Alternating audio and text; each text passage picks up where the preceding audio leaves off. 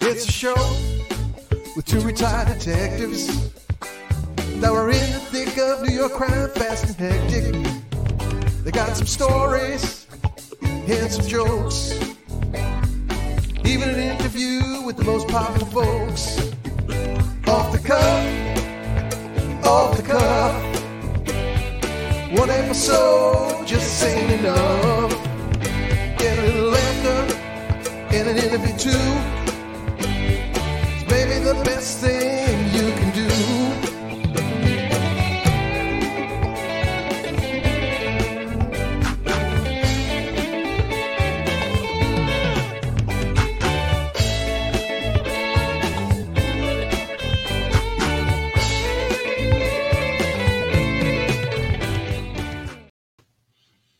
Hello, everyone, and welcome to Police Off the Cuff, Real Crime Stories. I'm your host, Bill Cannon, and with me today and on most days, my co-host, straight out of Brooklyn, Phil Grimaldi. How you doing today, Phil?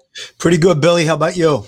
All right, pretty good. We have a special guest. We're going to introduce him in more depth later, but we have Sergeant Stephen Gardell from the Movie TV Unit who's going to talk to us about the use of weapons on movie sets. But first, folks, there's some really breaking news in regards to the Gabby Petito and the Brian Laundrie case. And his attorney, Stephen Bertolino, has been making the rounds of the media.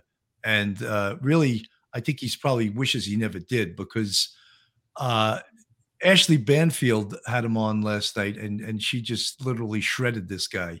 And it didn't look good for him, and it didn't look good for his profession. It didn't look good for the Laundrie family, because clearly... I'm not a body language reading expert, but if I had to say someone was lying, this guy was lying just about every other word he said out of his mouth. I want to show you a little bit of part of the interview with Ashley Banfield. And folks, if you're not subscribed to Police Off the Cuff, please go on our YouTube, hit the subscribe button, give us that thumbs up, ring that bell for us. Appreciate that. All right. So I'm going to play a little bit of the Ashley Banfield interview. It's really interesting. And I also found out that Ashley Banfield has a law degree. So that would explain her knowledge in regards to the law. Let me get this on the screen and we'll play a little bit of this. No volume, Bill. Okay. Although I got to get sorry, folks, I got to set it up. I always forget to punch up that little box in the corner. That's Billy being the engineer as well as the host. What has been, Roberta Laundrie's demeanor and disposition over the last 4 or 5 weeks. I can tell you she's been very upset. She's, again, been distraught. And in the last couple of days, she's grieving. Fully understand. And again, I'm not going to press you on what was said. I'm, again, trying to go around the outside as best I can to get the color, the essence and the feel of what the family was going through in those early days between September 1st and September 11th when Gabby Petito was declared missing. And even thereafter, up until the 13th when Brian himself left for the hike and didn't come back. I guess all I'm trying to get a feel for is that the family meeting with you were the can I put it this way? When you had the family meeting with them via electronics, was it a happy occasion? Often I tell people as an attorney, I often don't get to deal with that on happy. Did you see the? My goodness, everyone, an attempted. I'm sorry, but did you see the deep breath he took there? Was it a happy occasion? Are you getting ready to answer the question, or are you getting ready to tell a big, gigantic lie? That's what we would like to know, because we're going to watch that again.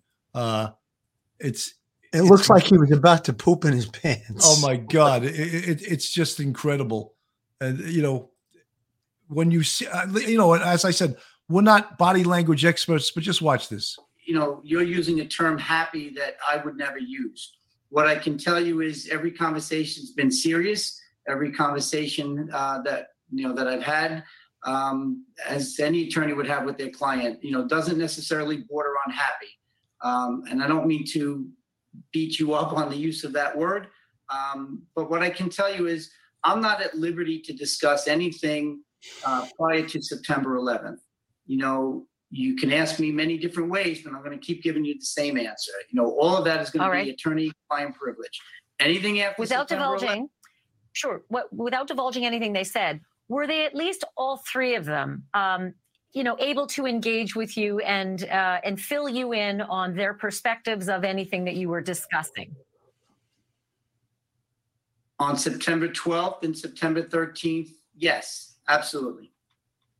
All three of them could fill you in on how things were going within the household. Your discussion as a group was, you know, was full and rich, and you could get a feel for what was happening in that household through your conversation with the three of them.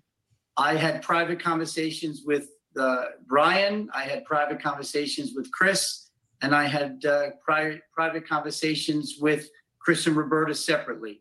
I can tell you that, you know, yeah, I had an understanding of you know, how the house was functioning at that point in time. But you didn't have the family together, the family unit together to find out how they were coping as a unit. There were a couple of conversations where, you know, all, you know, three members of the family in that household were together. Yes. Okay. So presumably, and what days were those conversations? Because, you know, the mood and the change in what happened and the dynamic of that family is important. What days did you have those conversations where you knew how all three of them were feeling at the same time? I would say Sunday the 12th and Monday the 13th. So those are critical days. Can you tell me the demeanor of Brian Laundrie on the 12th and on the 13th? And when I ask you about demeanor, I'd like to try to get specific. Did he seem suicidal?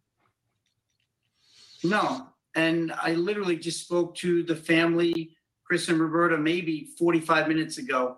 And, you know, we repeated this conversation or that question. And, you know, Brian was not, you know, outwardly suicidal. And what Mrs. Laundrie, what Roberta just said to me, she goes, you know, how do you really know, you know, what do you really know what somebody's thinking? And, you know, we can suspect what their mood might be, but what do you really know what's going on inside? And I can tell you that, you know, Brian was alert. He was coherent. You know, when he was speaking with me, I had no inclination or indication that he would hurt himself. I have heard you say on other interviews just in the last 24 hours that he was grieving. And anyone who is grieving is sad over death. Was he sad over the death of Gabby Petito when he was grieving prior to going out on his hike, from which he did not return? And Ashley, as I've said, you know, all day long, because I know I've been getting heat on the use of that word. Yesterday was a very long day. The day before that was a long day. All right, let's not belabor this, Phil. You know, first of all, it's not believable that he had no interaction with the family till the 12th. That is totally not believable. The other thing, he used the word that Brian was grieving. Now, you can't pull that back once you said it. He said it because, you know, they didn't find Gabby's body till the 18th. So how was he grieving on the 12th or the 13th? Right. Because you know something that you're lying about right now. What do you feel about this, Phil? Well, first off, I think that this Bertolino, this type of stuff that he's involved in is way above his pay grade. I would love to see how Joe Murray would have handled something like this. Now, I know Joe may be watching. If he's not, we know he's an expert criminal defense attorney. He's also a retired member of the police department. So I don't think he would have answered the questions in a way that Bertolino did. He was being led around. She walked him into a couple of traps and he slipped up. And one of them is that he's saying that Brian was grieving. What was Brian grieving about? When you use that word, it's only in one context. He's grieving about the loss of someone. And it's obviously Gabby that he referred to. He screwed up. You know, that's my opinion on it. You know, he should really take the advice that he gives to his clients. Yeah. Don't talk. But he's trying to, you know, he's trying to get his ticket punched, and he's going on all the television shows, and basically he's stepping on it. He's stepping on it, you know, as we say, I won't use that word, but he's stepping on his proverbial you-know-what. Yeah. And I'm going to show one more little snippet here. And his body language here is also says a lot. I think every searcher who was out there will attest to that. So people with firsthand knowledge of the conditions of that park have said that this was under 2 to 3 feet of water, and yet still John Q. Public can't get it in their head that these areas were inaccessible, and the items that were located today, or I should say yesterday, perhaps couldn't be seen. So we're not just saying it. I'm not just saying it. The FBI is saying it. Everyone is saying it. And yet these platforms are still running amok with these ludicrous and I have to say, you know, nonsensical theories of the parents planting things there. I mean, enough is enough. Steve, you know, when does it stop? Steve, when do people... Yeah, we are here today, though, because of the disappearance of Gabby Petito and ultimately her death. You know, the Petito family has been very critical of the Laundries. So I want to play you a short clip of the Petito family. I want to get your reaction on the other end. I believe they know probably, if not everything, they know most of the information. I would love to just face-to-face ask, why are you doing this? Just tell me the truth. This family, you're representing them. How would you describe the Laundrie's interaction with law enforcement? So, as I mentioned a couple of times today to other news organizations, today is not the day to discuss the Gabby Petito case. I understand that was the impetus, that is the reason why all this is happening. But that doesn't explain why people come up with these nonsensical theories as to yesterday's events and some other events. It doesn't explain, Tom, why major news organizations just yesterday on Fox News, an anchor was accusing me of communicating with Brian with a burner phone until his solar power ran out and I could no longer communicate. That was from an anchor. You had pundits on CNN just last night with all kinds of theories. So my anger and my frustration, and when I say, when does it stop? What I'm saying is, when does it stop that these conjecturists, these theorists, people who have no firsthand knowledge, and specifically with yesterday's events, you have people with firsthand knowledge telling you how this played out, and yet people still don't believe it. So I'm going to focus on that. I'm not going to talk about the Petito family. They suffered. No, Tom, let me finish. Yeah. They suffered a grave loss. And on September 14th, when I first went on video, I said there are two families here that have suffered a great tragedy. There are two young people that have now lost their lives. There are. It stops. I think that's enough. I think that's enough. This guy is like, you know. When you talk too much, you hang yourself with your own words. And, you know, the more he talks, the less believable his story is. And, Phil, I'm going to give you the last word on this. Then we're going to move on to the second story. Real quick. I mean, I tend to believe the fact that the Laundries didn't know or didn't believe that Brian was suicidal. I don't think if they had any indication that they thought he was suicidal, they would have allowed him to leave to go into that nature preserve. So now, with that said, there's two possibilities. Either A, he killed himself, or he succumbed to some type of either an accident or some type of an animal interaction, a crocodile, whatever. So that's what I think is where we're heading with this thing. The best advice for Bertolino: shut the hell up, get off the news circuit, do yourself a favor. You know, when you're in a hole and you keep digging, you keep going deeper into the hole. That's what he's doing. You know, Phil, we're now going to cover the tragedy on that movie set in New Mexico where Alec Baldwin shot and killed the director of photography. And why don't you introduce our guest today so our audience will get a firsthand knowledge who he is. Yes, well, we're delighted to have a close friend, Steve Gardell, who's a retired sergeant from the NYPD. He had 22 years of service in the NYPD. He had 7 years as a sergeant in the movie TV unit. Real quick, I'll let him explain it, but the movie TV unit is the unit that oversees any video production, movie production, anything that's going on in the streets of New York City. And he was a sergeant for over 10 years. I actually worked with Steve's dad. I know him for quite a while. And without any further ado, Steve Gardell, welcome to the show.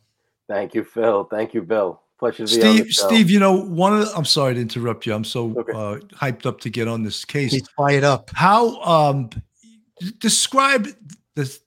Obviously, some protocols were disregarded in this case. This, of course, is a tragic accident. However, there are safety protocols, and someone is dead right now. So there has to be an investigation at the level of a homicide investigation to get to the bottom of what happened.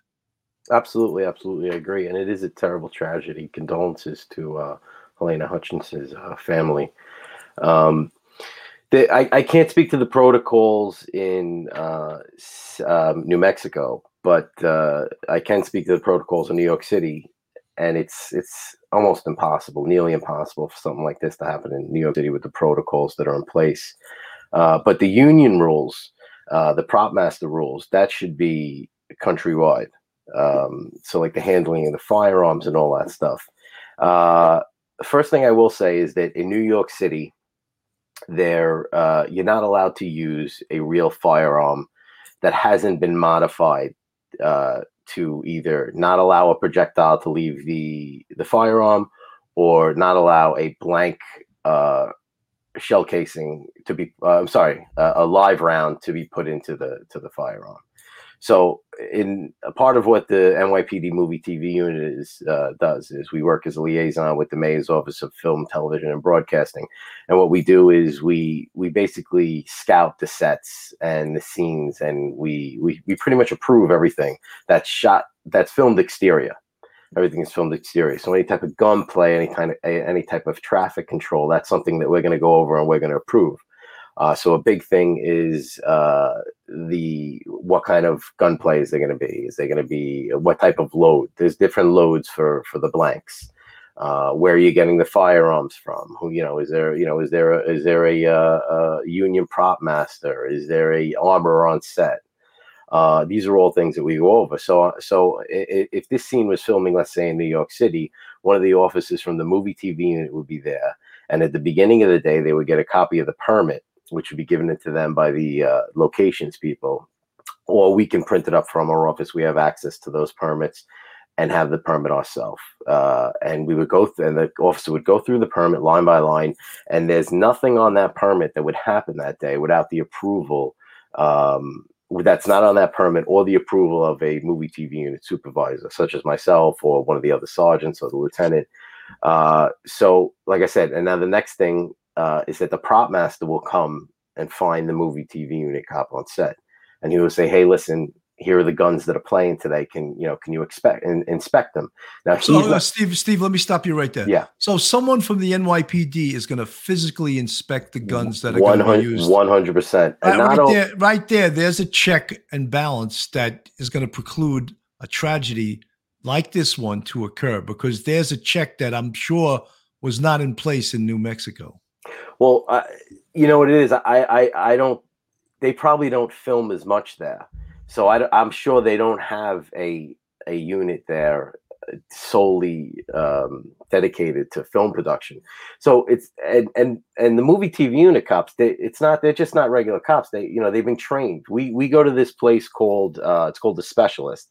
And The Specialist is probably the biggest prop company in the country, especially on the East Coast. I mean, they're a prop manufacturer. They manufacture firearms. They've created blanks, their own blanks, called the New York Load.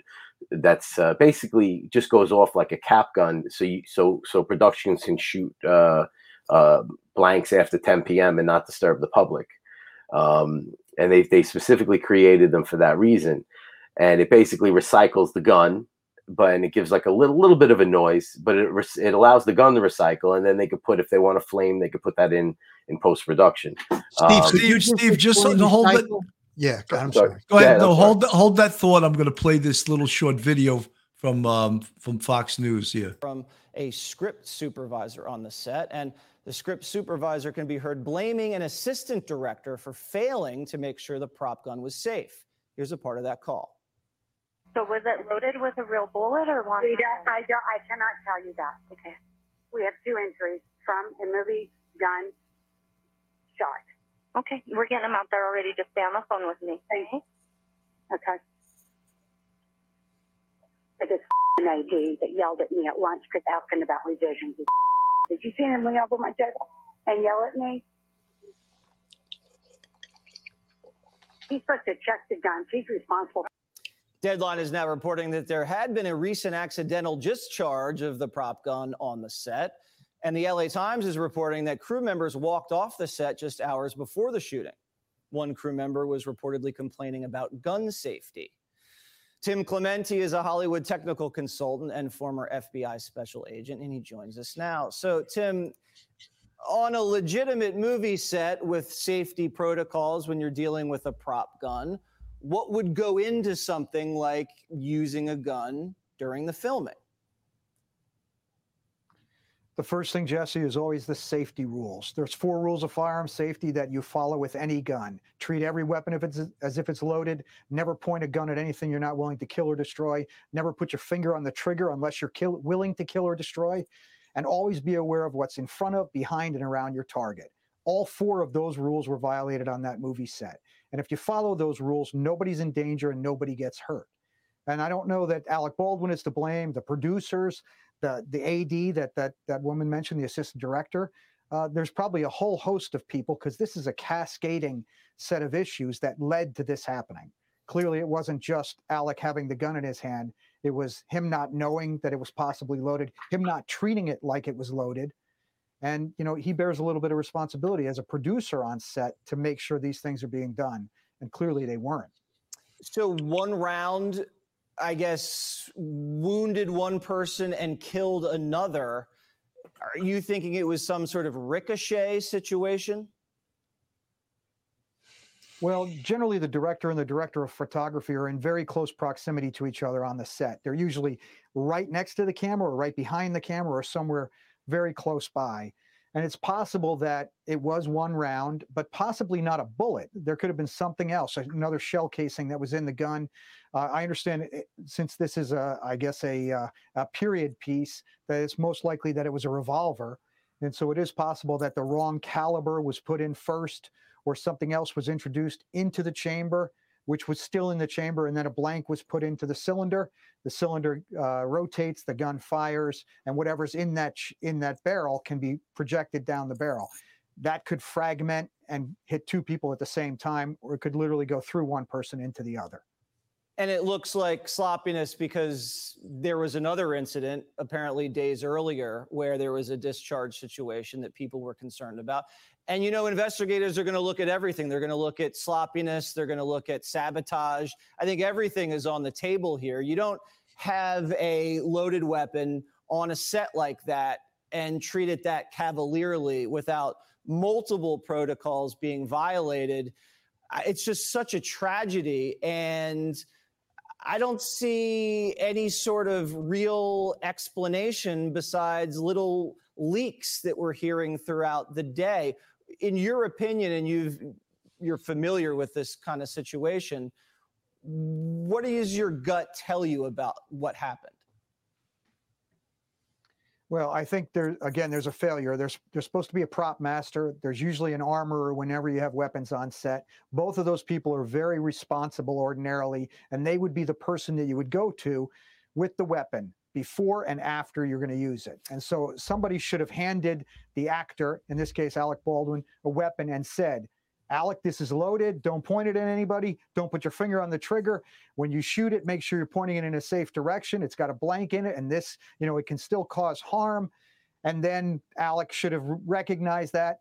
Once the shot is done, the gun is taken away by the prop master, the armorer, or whoever's responsible on set. Clearly, there was none of that. Apparently, during a rehearsal, he was holding the gun in his hand, and I don't know if this accident occurred during the rehearsal or during an actual scene they were filming. But either way, there's, as I said, there's several people that are responsible. And I think one of the reasons we're not hearing a lot of detail coming out is because there could be criminal liability. And absolutely. I don't disparage any of the people involved as individuals, right? But there are ramifications when something like this happens, and unfortunately, it can be criminal. Right, and according to the 911 call, it looks like it wasn't the armorer or the prop master that handed the gun. It was the... You know, Steve, one of the things I think that everyone will question is, like, All right, we understand that the gun was loaded with a blank. Why or how did a projectile get into the chamber? Well, it could be a similar scenario to the Brandon Lee incident. Do you want me to explain that? Or go go ahead. Yes, please, it's kind of a crazy story. I mean, a million different things went wrong for that to happen. This was told to me by a old time New York prop master a few years ago. So when they were filming the movie, the prop guy needed a dummy round for a scene, and a dummy round is a round that looks like a real bullet, full bullet, but doesn't have any gunpowder. The primer is has been used. The prime is dead, and there's no gunpowder in it. And it's a fake bullet. And he needed those, and he didn't have any. So I guess back then there wasn't a prop company he can call, or he didn't have them in his prop storage facility or whatever. So he goes down to the local gun store, and he buys some real bullets. And I'm assuming he takes a pair of pliers or something to that effect, and he pulls the bullet out, the projectile out of shell casing, dumps out the gunpowder, and figures, all right, well, it's good. There's no gunpowder in it. He takes the projectile, puts the bullet, puts it back into the shell casing, and now I got a dummy round. So now the scene goes on, and I believe I've seen the movie. I'm actually a big fan of the movie. I'm assuming it's the scene where they're throwing the bullets up, putting them in the shot glasses, and they're playing Russian roulette, the bad guys. So they're pulling the trigger on the gun. So I'm assuming as this is going on, it hits the primer, and the primer has just enough in it to dislodge the bullet from the shell casing. But I guess because he was messing with the top of the bullet, it wasn't smooth, and plus it's a tight fit anyway. It gets stuck and lodged into the barrel of the gun. So the day's over. He unloads all these bullets. He doesn't realize one of them is missing the top of the bullet, the projectile. So then a day later or 2 days later, there's this big scene where Brandon Lee is supposed to get shot with this gun. So now the prop person takes a blank bullet with no projectile. He puts it in the gun. He gives it to the actor. The actor fires that blank. And now that's a full load. A full load is the same amount of gunpowder pretty much that's in a real bullet with the same energy, but no projectile. But the projectile's wedged inside the barrel. So he pulls that trigger. The force from that blank round shoots that projectile out, and it kills Brendan Lee. And so he actually got killed with a real bullet. It just, the bullet was already in the barrel. It wasn't in the shell casing. That's crazy. What I found out is that in New Mexico, I think they are allowed to use, in other states, they are allowed to use a real gun and then just fire blank bullets. So now you can go, let's say it's an old gun. They can't find it anywhere. They don't want to spend the money to go to a place like The Specialist who could find a gun like that, modify it, and turn it and make it safe, Right. I mean, they're never completely safe because a gun with a lot of guns, when they're using a full load, if the gun is pressed right against up somebody or this far away, and it has a full load blank in it, there is stuff that comes out of it. And there is a flame, and it could kill you. That actually happened to another actor in the 80s. He had a blank gun with a full load in it. There was no projectile, and I think he thought, hey, there's no blank, and he was playing around. He put it to his head. He shot it, and I think it cracked his skull and shot that piece of his skull into his brain and killed him. Oh, man. So these guns are still dangerous, but Steve, one of the things that we know, and we shake our heads because we all have had extensive firearms training, and the cliches you hear are so true. A gun is always loaded. A gun is never loaded. And as long as you treat a gun as it's always, right, always loaded, you right will never have a problem. Right. So if someone says to you, "Oh, don't worry, you can pull the trigger; it's not loaded," you should physically check that gun yourself before you believe that person that said that statement to you. Correct. I just want to ask Phil something. Phil, yes. This is a horrendous situation, but yet this has to be investigated like a homicide because it is a homicide. Of course it is. So let's talk about the investigation on this case. Well, just not to interrupt you, Phil, but were saying in the news about the first AD. The first AD is the person on the set who's responsible for the safety of the set. But there's really no instance where the first AD should be handed a gun to anybody. The only person that should have been handing the gun to Alec Baldwin was the armorer. And that gun should have been loaded by the armorer if it was supposed to be loaded. Go up to Alec Baldwin right before the scene, not even for the rehearsal. The rehearsal, they could use hands. They don't even need the gun. They usually, when they block out a scene, they just use their hands. They point their hand out. They don't need the gun, especially when it's going to be loaded. Hands the gun to Alec Baldwin. Mr. Baldwin, this gun, this is a hot gun. If you pull the trigger one time, a round is going to come out of it. You know, as soon as they call cut, you give this gun back to me. Don't move. Don't turn. Don't point it anywhere. Unless the scene would call for more than one shot. But then he would be told, there's 5 rounds in this gun. Okay, you pull the trigger 5 times. 5 blanks are going to go off. As soon as they call cut, do not move. Do not go anywhere. Do not leave the set. And the armor is literally off camera and will go and grab that gun. I mean, and that's for 2 reasons. For one reason, obviously, the main reason, obviously, is the safety. And for the second reason, if they want to go again, they want that gun loaded right away. So the armorer is right there on top of the actor. The actor never walks away. Now, as far as pointing in the safe direction, that's true. I currently work as a technical advisor for TV shows, and what we do is we train actors how to shoot the guns. Main reason for safety, but also to get them comfortable how the gun works, and so they feel comfortable on the day and they look natural. But we always teach them, and this is a thing that any actor who has been trained or has worked in a scene with guns before, is you always cheat the angle. You're never actually pointing the gun at everybody, and they are given a weapon safety briefing before we go into the training of the gun and how the gun works. And even though they're firing blanks as we're training them, we're still teaching them always point the gun in the safe direction, keep your finger off the trigger and all that. So, that being said, those are 2 things right off the bat. I mean, the only way, I don't know how Alec Baldwin was pointing the gun at the director and the cinematographer, unless they were so far off in the distance that he didn't realize. Okay. Or they were right behind camera. But usually they put a piece of plexiglass in front of the camera. Look, there's obviously a lot of mistakes in this. Christy P, thank you for the $5 super chat. And she says, I support the New York City police.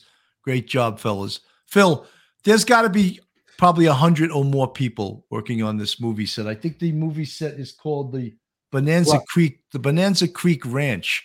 Okay. So they obviously they hire out this location for all kinds of Western type movies. But now you get called to the scene. The 911 call happens. I would want, to tell you the truth, I would want at least 20 to 25 detectives go into this scene. I wouldn't want, and I don't know if they have that kind of manpower in Santa Fe, New Mexico, because you got to separate everybody. That's very difficult to do. You got to conduct interviews of every single person on that scene separate. How do you do that when you send 4 detectives there? No, absolutely, Bill. That's there'd be reinforcements called. I mean, obviously, it's New Mexico. I don't know what kind of manpower they have, but in the NYPD, we'd reach out to several other squads and get a bunch of detectives down there and do exactly what you just said. Your expertise at being a sergeant in a homicide squad, we would separate everybody. I mean, this is a homicide investigation, and I just want to offer condolences to Halyna Hutchins' family, as well as Joe Souza. I understand he was the director of Rust, and she was the cinematographer, director of photography. It sounds like what Steve just said is what occurred. It sounds like, now I was a little surprised to find out from Steve that when they do these scenes, they don't actually point the gun loaded with blanks at the person that's supposed to be getting shot or shot at. They point it in a little bit of an angle off of the person, so that way there can't be any risk of an injury to that person from the muzzle flash, I guess, or if, God forbid, there is some type of projectile inside the barrel of said gun. Now, it sounds like to me that the person who was shot, Halyna Hutchins, and the director may have been in the distance. The bullet, the gun may not have been pointed in their direction directly, but they may have been in the background. That's what it sounds like. It's a horrible, horrible tragedy. But based on all the news accounts we're getting, I mean, they're saying that some of the camera people walked off because of safety concerns.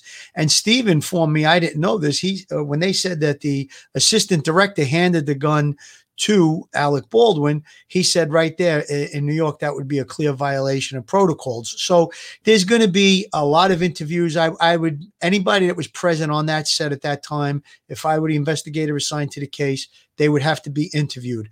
After all the interviews are done, we'd have a pretty good idea of what mistakes were made. And then we would present it to the local district attorney, prosecutor, and see what culpabilities there were for who. And I think that it sounds like, I mean, this is, I'm not a president, I'm not part of the investigation. It sounds like there were a lot of mistakes made. I mean, it's clear to see based on a lot of the stuff that Steve told us, he informed us of the standard protocols in New York. It sounds like they violated a lot of them. And just think about the story that he was telling us about Brandon Lee. I mean, they tried to improvise. They took apart the bullet themselves, not knowing that the little bit of a primer, the way a bullet works, there's the primer that ignites the gunpowder inside the shell, and the projectile is on the front of the shell, and that explosion projects the projectile, the actual lead bullet, let's say, to go down the barrel and to strike the target.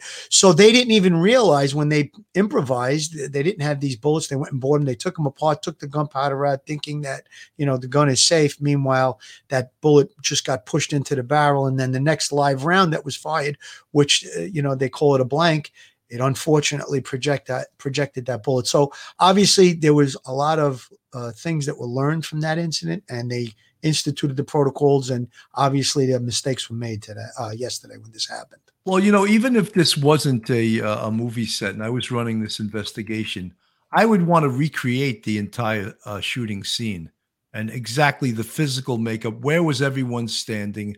Where was Ms. Hutchins standing? Where was Mr. Souza standing? Where was Alec Baldwin standing with the gun? Which direction did he point to? I would want to recreate all of that. I mean, how much, I wonder, in an investigation like this, even though I think the most charges that could possibly be, if it's criminal, would be a criminally negligent homicide.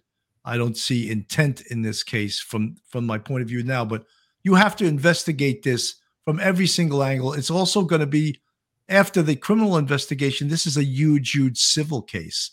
What is the liabilities from cutting corners, from not taking the safety protocols? All of those things have to be part of this criminal investigation and then passed on later to the civil investigation. Go ahead, Steve. There was a case, they were filming a movie about the Allman Brothers once a while back. Greg Allman, I think about Greg Allman, and they were filming on the train tracks, and they were repeatedly told, I believe, by the location manager, like, listen, we didn't get approval to film on the train tracks. They're not stopping the train. We can't film here. We don't have a permit. I believe the location manager left the job or quit. They decided to film anyway, and one of the young PAs got hit by the train and killed. And people went to jail for that. And I'm pretty sure, I'm not positive, you got to look it up, but I think it was the first AD was one of the people, because he was in charge of the safety that got jail time. So I was just going to bring that up, Steve, that I think based on all this stuff we're going through, my senses are telling me, I agree 100% with you, Bill, that I would want to have a diagram join. And I would, when I interviewed each person, I'd say, where were you standing? And mark it off on a diagram so you can recreate the whole scene. But at the end of the day, I think the real culpability is going to fall on the person that decided to make the choice to not follow the safety protocols, because people quit. That tells you something. Somebody wasn't happy with what was going on. So whoever made that decision to say, no, here's the gun, or load the gun, or whatever it was that they did, and we'll find that out in the coming days, I'm sure, that I believe would be the person that could be held criminally. I don't think Alec Baldwin at this point could be held criminally unless he loaded the gun, correct? Yeah, the only way I could see Alec Baldwin being in any type of trouble is if he was the one who loaded the gun, or two, if he was playing around,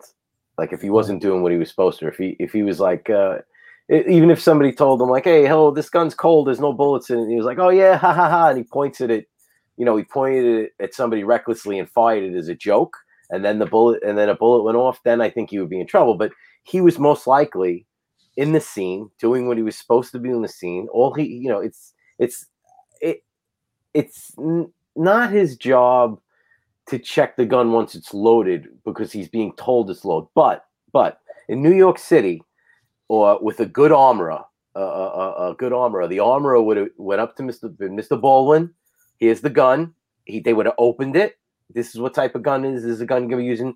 This gun is cold. It's unloaded. They would have showed the chamber. They would have opened the chamber of the cylinder of the gun and made it very clear that this gun is unloaded. And most actors will ask. They want to know if they're going to be playing around with it and they're going to be pointing it at somebody at close range and it's supposed to be empty. They want to be shown. I mean, that's my experience, and that's what we train the actors when we do the gun training. Is like have them show it to you, you know. But the people that I usually train them with are the armorers from The Specialist, so they're going to be on the set on the day anyway, and they're like the best. They're the top guys, so they're going to be doing that on the day anyway. So New York really works like a finely, you know, oiled machine compared to probably some of these other places where they don't film as much.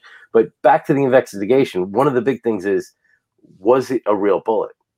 So let's say it wasn't the whole Brandon Lee type situation. Let's say it was a real gun, which it could have been in that state, and the prop person put a real bullet, a live bullet in there, and then gave him a gun with a live bullet. I mean, that's a completely different story. Like, there's no reason for a live bullet to be on a movie set. Yeah, but so, you know something, Steve, one of the things I wanted to say also is that you and I were both bosses, right? Mm-hmm. So we know that the shit stops with us. Mm-hmm. When we make a decision, even if we weren't culpable in that decision, they can still get us for failure to supervise. Alec Baldwin was a producer. He is supposed to oversee. Yeah, but I think he's a producer because he signed his name to it, and he maybe he put money into it. I think he's not like. I'm not saying that he. That's not what he's. He's not there overseeing. You know the where the money's being spent. And my answer to that is tell that to the judge. Tell that to the judge. You know. No, I understand what you're saying, but. There's a line producer is the person in charge of the money. I mean, listen, granted, could the studio or somebody above him or the person who's applying the money say something to them, you know, do this, cut this corner, cut that corner? Yeah, it's possible. But the line producer is the one who's, you know, trying to make it happen. And you know, a good line producer is the person who could bring it in under budget, you know, from my experience working in the movie unit. So a lot of times people don't want to go up and say, hey, listen, we can't do this safely. You know, if we don't get no, you know, if we don't get more money, we can't do this safely. I mean, a lot of people are afraid to say that. I think because especially I've seen movie productions in New York City, and they're famous for this. They send homeless people to work security for them overnight to do the no parking detail. No, I know it's true. I've seen it to do the no parking detail, and I'm they're supposed to be licensed. They're supposed to be have a state watchguard license, security guards. No, they're not security. They're not security. Yeah, guards. I know. Okay, let's call them by a different name. They're holding the park. All they do is but that's bullshit. They're supposed to be security guards. I'm telling you. I know. Let's go. A multi-million-dollar industry. I know. A multi-million-dollar industry is hiring homeless people because they don't want to pay the hourly rates of them. They don't pay those parking guys much to begin with, regardless if they're homeless or not. I know that, but there's an example of the movie business cutting corners in a serious matter. Well, you know what I mean? So this goes back to why the movie TV unit is such a great thing in New York City. So here you talk about they say they were talking about how they were misfires, which I'm assuming they mean they were accidental discharges of blanks throughout the day. If that ever happened on an exterior New York set and the cops weren't told, the movie unit cops weren't told, we're going to do live rounds. Because what happens is the cop goes over the radio and says, Central, be advised, you know, the corner of 42nd Street and 3rd Avenue, there's going to be three shots fired by a movie production. If any jobs in the area come over, shots fired, please raise me up and call me. So basically, they're also there to make sure that the local cops don't come running there because they think there's a shots fired job when people start calling. Good point. You know, I mean, they wouldn't be using a high load, like a full load probably in that such of a high profile area. But anyway, it still stands. But the location manager comes to the movie unit cop and says, officer, we're ready to do the live firing. Can we do it right now? Right. And if it's rush hour and there's a lot of people around, or it's too busy, or the officer feels it's not going to be safe, they'll be like, no, you're going to have to wait.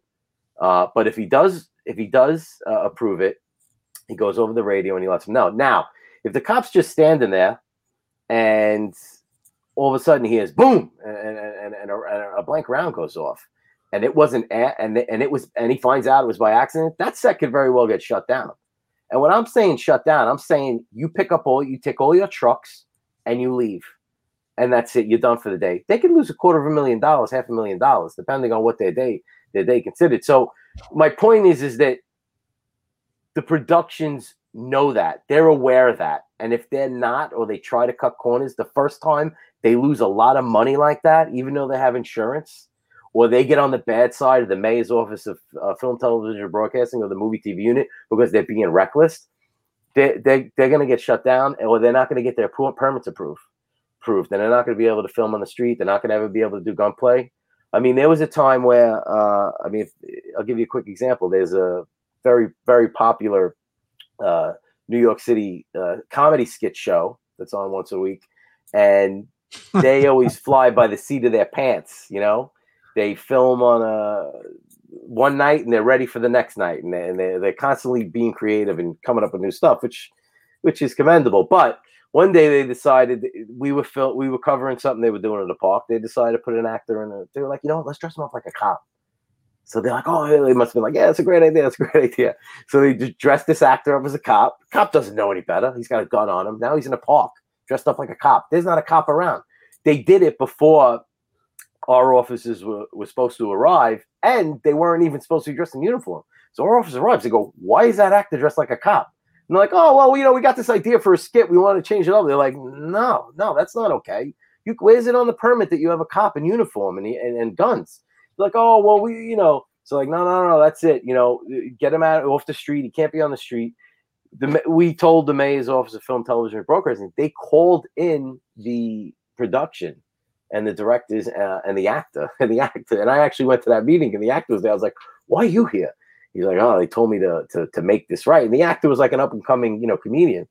And he goes, they told me to make this right. I was like, it's not your fault, right? I go, did you write the scene? He's like, no. I was like, they just told me to get in uniform. So I said, well, you shouldn't do that in the future. It was probably the same guy that hires the homeless people to do security on overnight parking.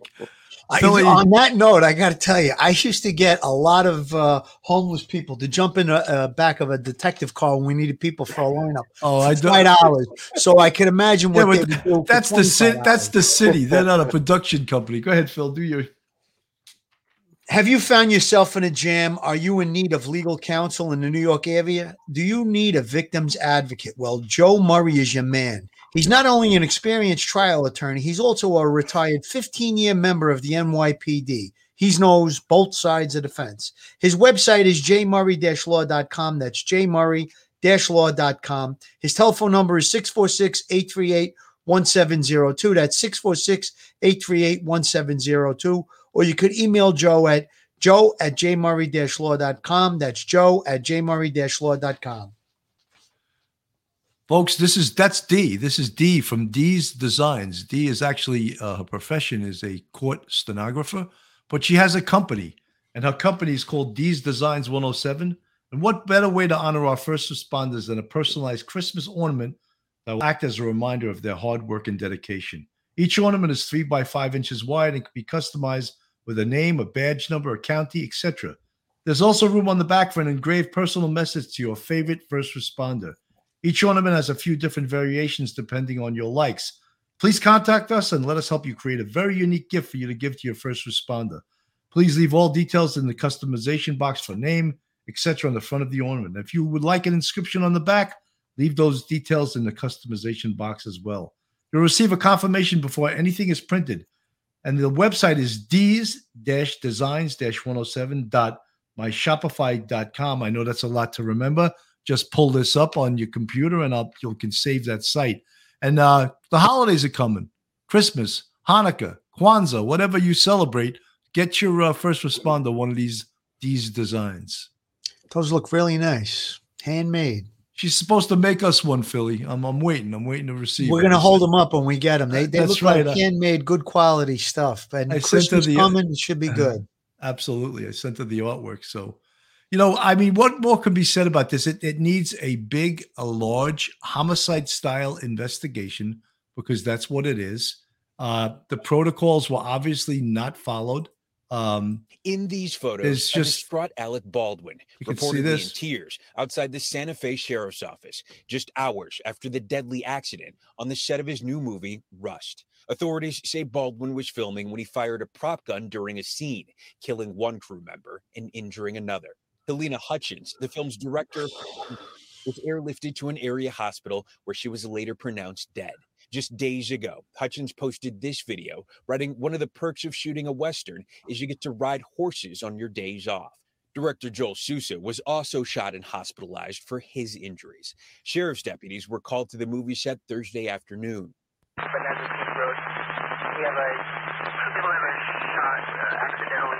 a spokesperson for Baldwin described the shooting as an accident that involved the misfire of a prop gun with blanks. Detectives are looking at what type of projectile came out of the weapon. No charges have been filed, but authorities say the investigation is open and active. The deadly incident happened at Bonanza Creek Ranch, a location in New Mexico used for filming movies and TV shows. Actor Jeff Mead was working on a different set nearby. Sheriffs came down, sit on another set. There was a live gun discharge. Fatal accidents involving prop weapons have happened before. The most high profile in 1993. Actor Brandon Lee, the son of icon Bruce Lee, died during filming on The Crow after he was shot with a prop gun. The incident was considered accidental. Hollywood weapons expert Larry Zanoff says since that time, the industry has put strict new protocols in place. Well, the questions that I would always ask is, were the safety guidelines of our industry followed? Blanks are not designed to do what the final outcome of this was. We need to investigate and find out what went wrong. Baldwin is not only the star of Rust, but also one of its producers. While filming in New Mexico this month, cast and crew members shared scenes from the set on social media. And Thursday morning, just hours before the accident, Baldwin posting this photo with the caption, "Back to in person at the office." And again, after that Brandon Lee incident, these productions have been really strict. First of all, live ammunition never allowed on set. Usually there's a licensed armorer or a prop master in charge of handling any weapons, including the loading of any blanks. That person then monitors the weapon, shows the cast and crew how to use it. Productions also often required the use of shields during the filming of actual scenes. So it's unclear at this point how an accident like this could have happened, as, of course, investigators continue what happened. More as the sun comes up there. You know, all you can say is horrendously tragic, but it's probably clear before we even start this investigation that, you know, many shortcuts were taking. As I said, the set almost got shut down. People were protesting that shortcuts were being taken. So I think an extremely thorough investigation has to be taken. And, you know, maybe they should get the investigators from outside this jurisdiction, get someone, maybe the state police, to do it, because this is a major, major investigation. And I would wonder if you going on the scene as an investigator, are they going to seek counsel? Are they going to have counsel telling them who and what to say? Because don't forget, not only is there criminal liability, there is a huge, huge civil liability in this case. I'd be shocked if the film continues, you know? Yeah, I was thinking that myself. I mean, it's possible, but that Allman Brothers movie that got shut down, that never got filmed again. I mean, The Crow did finish, but that movie was practically done. That was like the final scene. I think the last days of the movie. I forgot what I was gonna say.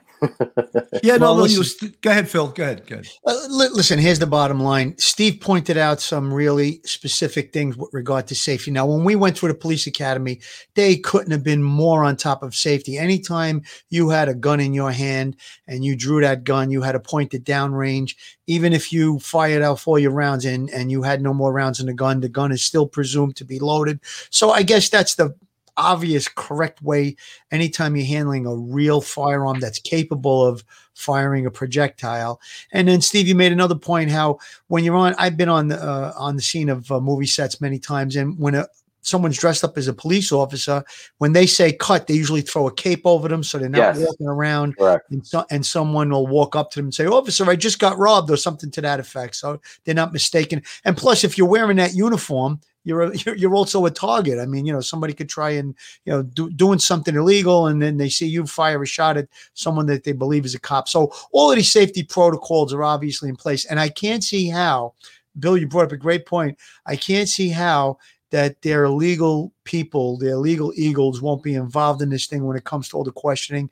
And I'm sure that the local police probably are going to need the state police in that area of New Mexico. I don't think there's going to be a large police department there that'll be able to respond to this and do all of these interviews. So you're going to have all of these components in this investigation, I'm sure. And then when there's re-interviews, if they want to re-interview somebody, you know they're not showing up without an attorney.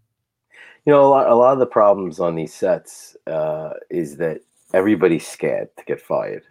Like, everybody's scared that, you know, the act they get blackballed in the industry as well. Well, blackballed in the industry, but they just, a lot of them are young and they're starting out, and they want to do a good job, and they think that their god is the first AD and the director. So, you know, I'll give you an example. You know, I'd roll up onto sets, you know, in uniform.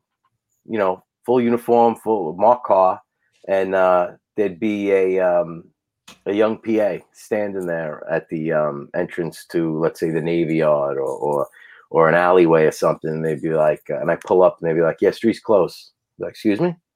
Like, you know, street's closed. Can't come down the street. You know, get out of the way. I'm the police. You know, you know, and you would have to let them know.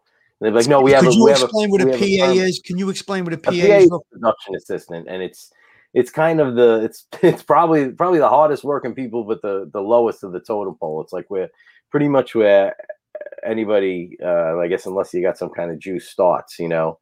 And then from the different departments all have their own productions assistant, and then if you know, if you do well and you progress, you move up to a key PA or a second assistant director, and then second assistant director, and then the main goal is to be like a first assistant director, and then I guess be a director and stuff like that. But everybody, it seems, especially, you know, it starts from the top too. You know, when there's a great director with a calm presence, you know, then everybody on the set is calm. But if there's a nervous director or a nervous talent or an arrogant talent on the set, you know, everybody's on their toes and everybody's nervous. So the good thing, again, you know, to praise the NYPD, but the praise. Yeah, no, I'm saying, like, the movie TV unit, like, you know, if we're on a set, you know, we could be on a set and Tom Cruise could be screaming, "Let's go!" You know, "Let's open," you know, "drive the truck," or set the explosion off. We're like, "No," the regular cop in the street's telling them, "No, Tom, no, you're not. And if you do, you go, you know, you're getting arrested and your whole production shut down and you're not filming in New York ever again." Now, would, you know, him being that interaction would never happen, because, you know, he would never interact with the cop. I'm using him because he's such a big star. I'm not saying he don't think I would. I'm even saying that he's like that. I've never met the guy. My point is that, even if all these other people are scared of what the blowback may be from the major talent or the director and or anybody on the set, the cops can still shut it down, and there's nothing they can do about it. They can come up and say, "I'm friends with Bill de Blasio, and if you shut this set down, I'm going to get kicked out of the unit." It doesn't matter. I might face some trouble down the line, but I'm stopping the set. I have the power to stop the set right now, and this unsafe thing isn't going to happen. And the easiest way to do it is you just stand in front of the camera, because nobody's going to move you out of the way, or you pull your car into the set and you turn your lights on. But having said all that, that's very, very, very rarely ever has to be done, because they know it can be done. So when you tell them no, they know, because they know what the next step is. It's a good, you know, thing. What I have a little hard time believing, Steve, that a PA stopped you in uniform and you went, "Can you get out of the way? It's the police." No. Well, I'll tell you how crazy this one was. I actually So usually, listen, if they're filming, I'm not an arrogant guy being like, I got to get in there now. There's no rush. So I'm like, all right, what are they rolling? So the PA was like, yeah, they're rolling.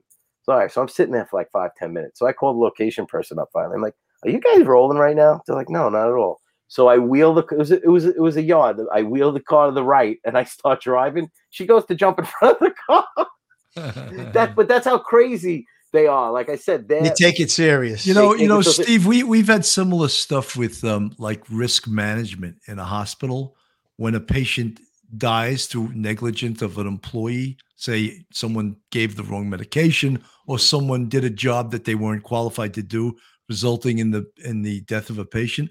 Risk management will be all over it, telling the person what to say to us, right, to the point where we've had to say, miss, get out of here. We're not interested in what your lawyers have to say or what you have to say. We want to interview the person that had an interaction with this patient. And you got to see the damage control they try to do. And I'm sure the movie business is probably times 10 because they have lots more money than most hospitals. Yeah, and but you know what? The truth is a lot of some productions like The Fast and the Furious, they wouldn't even film here for that one in New York. They just came and did what's called plate shots because they weren't allowed. We don't allow them to drive the cars any faster than 25 miles per hour. And that's because they were doing a stunt on this movie called The Sorcerer's Apprentice in Times Square. And the car went out of control, went right into Shaparo's. Wow. So now they can't drive faster than 25 miles per hour. So if a movie thinks that they need to do that, if they can't do some kind of camera trick, they won't film here. Yeah, I know that the city has very strict rules, but, you know, there has to be like national accountability especially for firearms, the use of firearms in movies, you know, just go ahead. No, go ahead. Most of it, let me just say this. I mean, I'm telling you all kind of like these horror stories that really ever happened in New York, but most of the shows, I'm talking about like Blue Bloods, Blacklist, SVU, any of these regular shows that, you know, that run, all the power shows, all these shows that run regularly in New York City, they're fine, you know, finely tuned machines. They run perfectly. They get armorers, they do gun training, they follow all, and they get done what they have to do, and it's very safe, and it comes out amazing. And you know, it's just got to be done right. Like, people are always asking me, like, well, can we get away with filming this in New York? Can we do this in New York? I'm like, well, if you have enough money and you do everything, unfortunately, that's the way it is, because it costs money to shut down streets and stuff. But if you do everything correctly, yeah, and safely, yeah, you can get it done. But it's got, you know, people don't want to do that. They're, you know, a lot of times when, you know, we always were weary of when LA directors come into New York, or LA first assistant directors, because it's like the Wild West out there. And they don't have a movie unit. What they do is they just hire a retired cop, and a retired cop just kind of sits on the set and they do whatever they want, because it's so the culture of filming in LA, you know. But right. Here, and they come to New York and they're like, well, what do you mean we can't do that? You know, you can't do that. You can't do it like that anyway. So they're very fly by the seat of the pants. And they come to New York, they can't believe that they can't do certain things the way they want anyway. And then they walk away going, wow, wow. Yeah.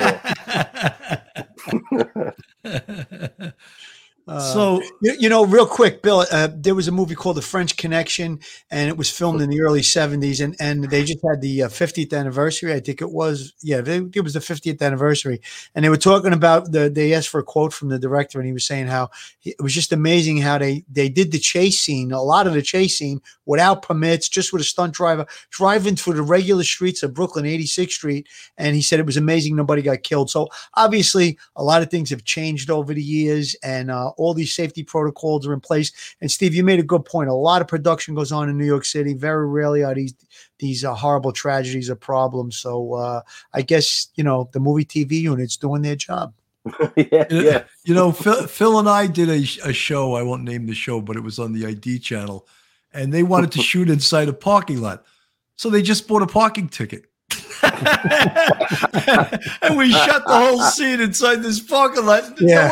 No one was the wiser to know. You got to get things done, right? They pulled two vans in there, so the price of an hour parking, they got a free set. Talk about flying by the seat. Very, very resourceful, that producer. Oh, yeah, so he's a real resourceful. They did other things like that too, which is amazing. Some other things that they did by the seat of their pants. Yeah, man. But thank God it's all good. Yeah, so Phil, good. Imagine you said, "Oh, could we use your garage to shoot?" "Oh, yes, that'll be $1,000 a day." "Oh, okay, well, no, we'll just buy a ticket to park for $10 for an hour." Right, and right.